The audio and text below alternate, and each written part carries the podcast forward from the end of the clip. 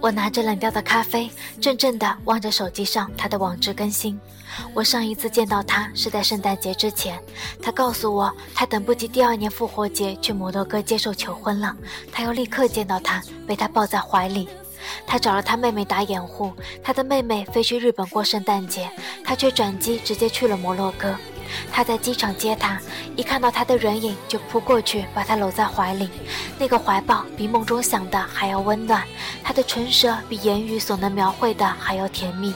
他开车载着她兜风，他拉着她的手在沙滩上奔跑，不用相机，他用彩笔画下她翩飞的裙摆。他们互相喂食当地产的乳酪和水果，夜夜相拥而眠，根本不能分开一分钟。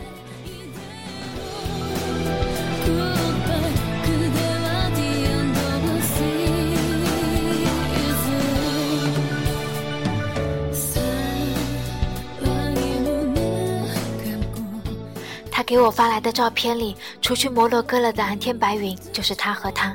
他望着他的眼神是那么温柔，接吻的时候，他闭起的眼睛、扬起的脸颊是那么甜蜜。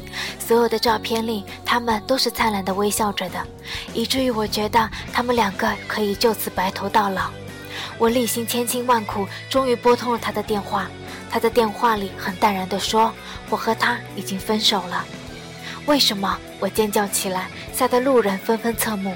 因为我从一个浪漫美好的梦中醒来了。他这么说。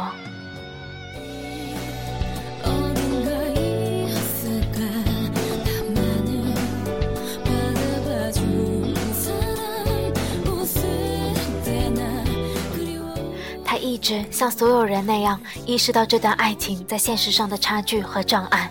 他像灰姑娘一样穿着水晶鞋，努力跑向自己的王子，然后在零点钟声敲响的时候，突然惊醒在现实世界里。毕竟我们还是生活在现实世界里的。现实世界里，他的摩洛哥爱人也因为要迎娶一个异族女子而饱受家中长辈的质疑。他的母亲不断的给他安排相亲对象，他无法在摩洛哥找到工作。他的艺术天分也不适合功利的香港。价值观的差异，远距离的煎熬。他送她去机场，流着眼泪吻别。看到落地窗外飞机振翅而起的时候，他们突然觉得到了放下的时刻了。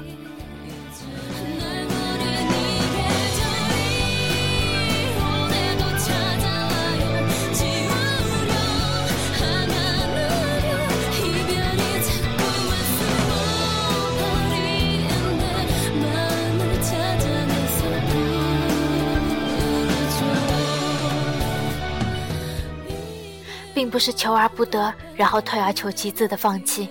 我很庆幸我们是在仍爱深爱着对方的时候说的分手，所以现在回想起来，也只有甜蜜和美好，没有抑郁和苦涩。我在安妮的舞蹈教室外面等她，那枚戒指现在成了她的吊坠，在她每一次旋转跳跃的时候高高扬起，不舍得藏起来，但也不能带着啊，不然别人以为我订婚了怎么办？他耸了耸肩，一点都不像刚刚分手的人。他挺胸抬头，姿态比任何一个人都要骄傲。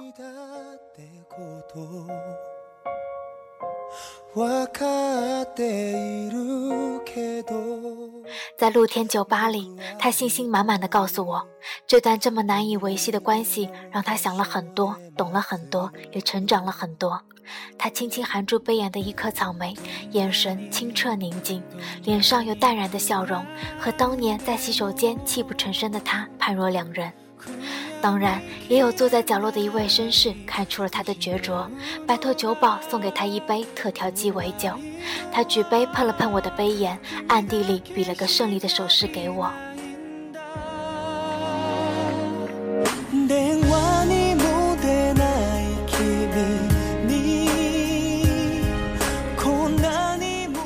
我从来没有像爱他那样爱过其他人，他对我说：“我以为之前那么多次伤害之后，我已经失去了爱人的能力，但我现在意识到，我还是可以去相信，可以去体会，可以去付出，可以去爱。我非常非常感谢他。”他的手机震动起来，他冲我吐了吐舌头，满手回复起来。我可以看到屏幕上他的头像。我并不是不爱他了，我是换了一种方式去爱他，给他自由，也放我自己自由。他和我一起走在树荫下的马路上，路旁的杜鹃花都开了，原来已经是春天了。那之后呢？我还是忍不住要问。他拍了我一下，着什么急？我们过好自己的生活，就一定会遇到最好的安排。